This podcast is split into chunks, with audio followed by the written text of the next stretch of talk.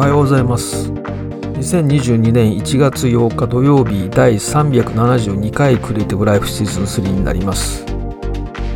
えー、今日はですね、まあ、土曜日ということでニュースはありませんのでそうですねデジタルアートマガジンの話でもしますかね。ImagineFX っていう私が購読している雑誌があるんですけれども日本の雑誌ではないんですけれどもね。えっ、ー、と、これはですね、クリエイティブブロックというパブリッシャーが出していまして、ImagineFX と 3D ワールドマガジンっていうのを出してます。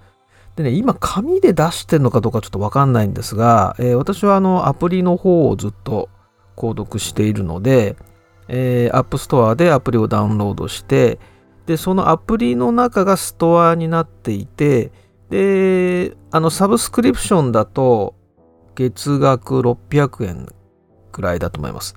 で、1冊ごと買えるんですけど、1冊で買うと980円ですね。まあ、そんなに高くないです。で、今ね、紙の方が、紙はないでしょうね。売れないですもんね、紙の雑誌はね。アプリしかないと思うんですけども、で、ウェブマガジンもあるんですけれども、ウェブの方では、あの、この雑誌を公開していません。あの、記事はありますけれども、その雑誌は雑誌、で、ウェブの方の記事は記事っていう感じなんですね。で、この、えなぜこれを購読してるかっていう話をね、ちょっとしたいと思います。わざわざ、えー、なぜ、あのアプリの雑誌を買うのかと。で、この ImagineFX っていうのは、まあ SF とかファンタジーとか、まあ漫画、アニメ、ゲーム、まあそういった領域のアーティストの人たちを特集する雑誌、デジタルアート誌です。まあ、インタビューがあったり、ワークショップがあったりと。で、フォトショップのチュートリアルがあったりとかですね。えー、そういう、そういった、まあ、チュートリアル系もあるんですけれども、どちらかというと、まあ、そのアーティストをフィーチャーするような雑誌になっています。で、えー、まあ、アップストアで買いますよね。あのあ、ダウンロードしますよね。アプリを入れます。で、えー、中を開くと、その雑誌がずらーっとこうサムネイルで出てきて、ストアのところはですね。で、試し読みが一応できるんですね。小さくプレビューで出てきて、で、まあ、パラパラめくるような感じで、まあ、スワイプですけれどもね、どういう、まあ、中身はどうなってるかっていうのを一応見ることができて、で、1冊ごとに980円で買える。で、まあ、定期、あの、サブスクリプションで月額600円払えば、毎月届くというような感じですね。で、あのー、チュートリアル記事などはですねそのまあテキストとね画像でこうレイアウトされてるちゃんと記事になってるわけですけれども動画もあってですねでタップすると動画でそのチュートリアルがあの、まあ、YouTube のねチュートリアルを見るような感じで、えー、学べるんですね。つまりあの2つのタイプの人がいると思うんですね。動画で学びたい人と、えー、動画なんか見てられないと。テキストと画像の方が手っ取り早いっていう人とね、で、それぞれのニーズを満たしてるわけです。だから記事で、中あの、その、例えば Photoshop のテクニックをね、そのテキストと画像で見た方が早いと。わざわざ動画なんか見てられないっていう人と、ちゃんと操作をこう動きで見てね、学びたいっていう人に分かれるわけですね。で、それぞれのニーズをまず満たしてるということですね。それからですね、あの今のタブレット、まあ、スマホもそうですけれども、あの読み上げてくれるじゃないですか。音声読み上げ。で、それがやはり PC よりもとても簡単で、あの、タップしてね、まあ、なぞって、で、タップするだけで、音声でね、読み上げてくれる。で、これはね、やっぱり、言語の壁を越えるというかね、フランスの雑誌の場合も、えー、ワンタッチでね、日本語で読み上げてくれるっていうのは、まあこのモバイルで読むっていうのの一つの大きな特徴でありメリットですよね。再生ボタンを押しますよ。画像編集ソフトウェアは Adobe、Photoshop だけではありません。実際、他にもたくさんのオプションがあります。Photoshop があなたのためではないと思うなら、最高のフォトショップの選択肢に関する便利なガイドがあります。はい。これはね、あの、英語の記事なんですね。で、えー、翻訳をしてくれてさらに日本語で読み上げてくれるってまあこれはまあ OS のこの iOS の機能を使ってるわけですけどもこれねあのー、2010年頃ですね電子書籍元年って 3, 3度目の電子書籍元年だったんですけれどもでその時に言われていた雑誌の未来っていうのがねまさにこういうものでまず言語の壁を取っ払っていると、えー、どの言語まあベースがね日本語だったとしても例えば日本語がわからない人が英語系の人が読んだ時に英語で、えー、読めると。で英語で読み上げてくれると。それから、えー、テキストでも読めて、それが動画動画にもなっていて動画でも同じように理解ができるみたいなねでそういったさまざまな選択肢があって、えー、いろんな読者のニーズを満たして言語の壁を越えていてっていうのがまあ、この2010年の時に言われていたデジタルマガジンっていうのはこういうものだよと。っていうふうに言われてたんだけど結局やっぱりコストがかかるわけですね。大変ですよこれこういうねアプリをまあこれはまあもうフォーマットができちゃってるからあのー、コスト随分下げられてるだと思うんですけれどもそれでまあ、結局アプリの雑誌っていうのはなかなか、ね、ここまで作り込むとやはり、えー、大変ということでウェブマガジンに移行したんですよね。ですから2010年でそう言われていろんな出版社が挑戦したんだけれども結局ウェブマガジンの方に移行しました。で紙もやっぱり売れないっていうことでね。えー、でもねやっぱウェブマガジンでなかなかサブスクリプションでね人集められなくて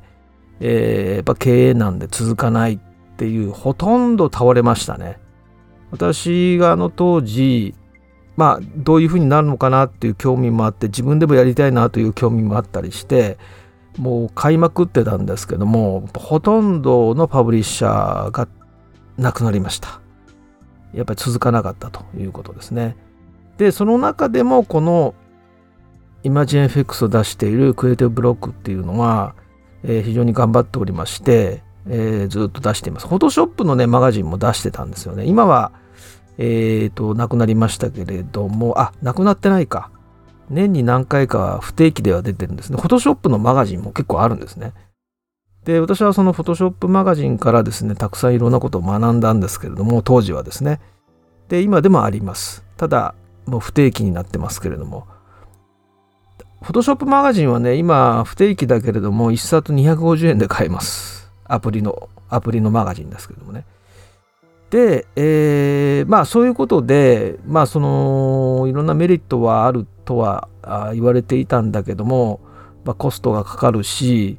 サブスクリプションにしたところで、まあそんなにね、一般の人は読まないですからね、特にこういうデジタルアートマガジンなんていうのは、本当に読者限られるので、まあ、なかなか続かないわけです。で続いてるところは本当に数少ないところなんですよね。でじゃあ日本にあるかっていうとね日本にはないんですよね。今あの例えばボーンデジタルの CG ワールドっていうのは出てましてこれ私も、えー、ずっと見ておりますしで MDM はウェブに移行しましたしあと原稿者のデザインノートイラストレーションは出てますけどこちらもガチのデザインの雑誌なのであとプラスデザイングも年2回ですよね。ということでないんですね日本にはこういったいわゆるインスピレーション系と呼ばれてるものですね。あのデジタルアートマガジンっていうのはインスピレーションマガジンというふうにも呼ばれていて、えー、何でしょうねそのページ全体、ページフォーマット全体がもう作品になってる。つまりエディトエディトリアルデザインの力が全てなんですね。だからウェブで読めればいいじゃんっていうものではないんですね。デザイン系、それから技術系はね、ウェブでいいんですよ。情報がほとんどなので。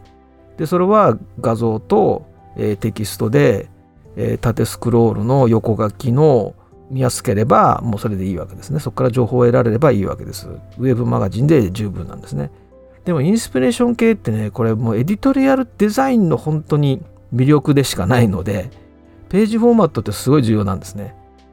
だからそうすると、じゃあブラウザ上で PDF 見せるかっていうと、それはもう非常にユーザビリティ下がりますよね。だからこういうタブレット、iPad みたいなところで、えー、iPad, タブ iPad のこのハードウェア上で生きるようなインターフェースになってるのでねでとにかくねあのワクワクさせてくれるようなそういう、まあ、見た目になってるわけです。僕見た目が重要ですからねこのインスピレーション系って。もちろん中身も重要なんだけれどもなるほど役に立った勉強になったっていうよりはとにかくあのかっこいいとか綺麗とかねその情動を動かすようなところが重要なんです。ですからまあ私の場合はその大半のね情報っていうのはこのウェブから得ていますのでまあテキストで十分なわけです。もうスマホで十分ですね。本屋さんとかねまあ図書館でもいいんですけれどもあのグラフィックマガジンとかぜひね手に取って見てほしいと思うんですね。そこから得られる何かそのワクワク感とかですねちょっとした感動とかですねそういうのっていうのはもう見た目ですからもうはっきり言うとですね見た目の凄さ見てすごいっていう感じる部分なのでありませんか？あの東急ハンズとか行ってなんかすごい気になるポストカードあってね別に使うわけでもないのになんかいいから買った買ってしまったみたいなね。昔はあの結局音楽 CD とかね売れていた時はジャケ買いみたいなねジャケットがいいから買って曲は聴いてないみたいなね。だそういうのと同じですよね。クリエイティビティっていうのはいろんな視点がありましてやはりその心を動かすっていう部分は情報ではないのでだからそこをね大切にしたいと思って、えー、この ImagineFX とかフランスは結構ねあのー、多いんですけど向こうもでもほとんど不定期で値段が高いっていうのがねちょっとこんな980円とかで買えるものじゃないんですけどもやっぱりすごいですね。で自分でやってみたいなっっていうね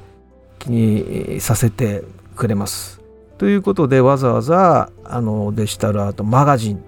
まあ今紙はもう売れないからもう紙はないんですけどもね。紙あるのかな？ちょっと待ってくださいね。あんまり適当なこと言うと。ああるんだ。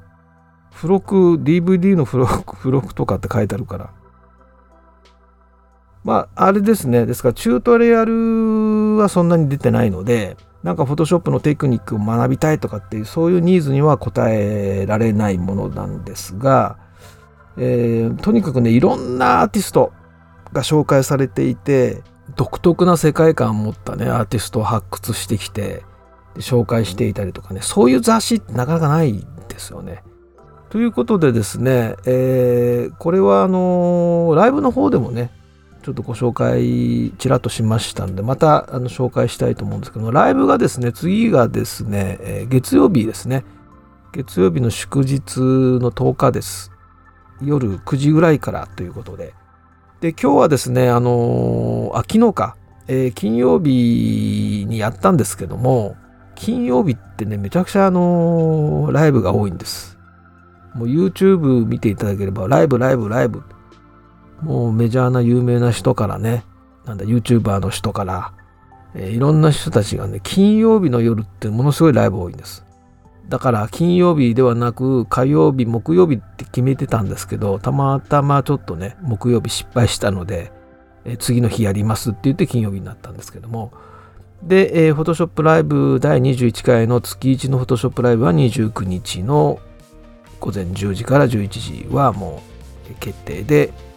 えー、たくさんの人に今申し込みいただいており申し込みというかまあ参加したいという方に、え、DM でお送りすると前日にお送りしますので、ですから28日の金曜日の夕方ぐらいに、Zoom の、ちょっとね、まだ Zoom を使います。で今、新しい、あの、微妙ライブの方でね、えー、やって、あの、この、火曜日、木曜日の夜にやってるのは、クリエイティブライフストリームっていう名前でやってるのは、微妙ライブを使ってるんですね。その微妙ライブをあの本格的に使っていくので、まあ、月1の方も微妙ライブになるんですが、えー、ちょっとですねいろいろ機能を今追加するのに手間取っていまして、えーまあ、今回29日の方は Zoom、まあ、今まで通りということになると思いますまたあの決まりましたらですね詳しくあの情報をお知らせしたいと思います。それではまた明日。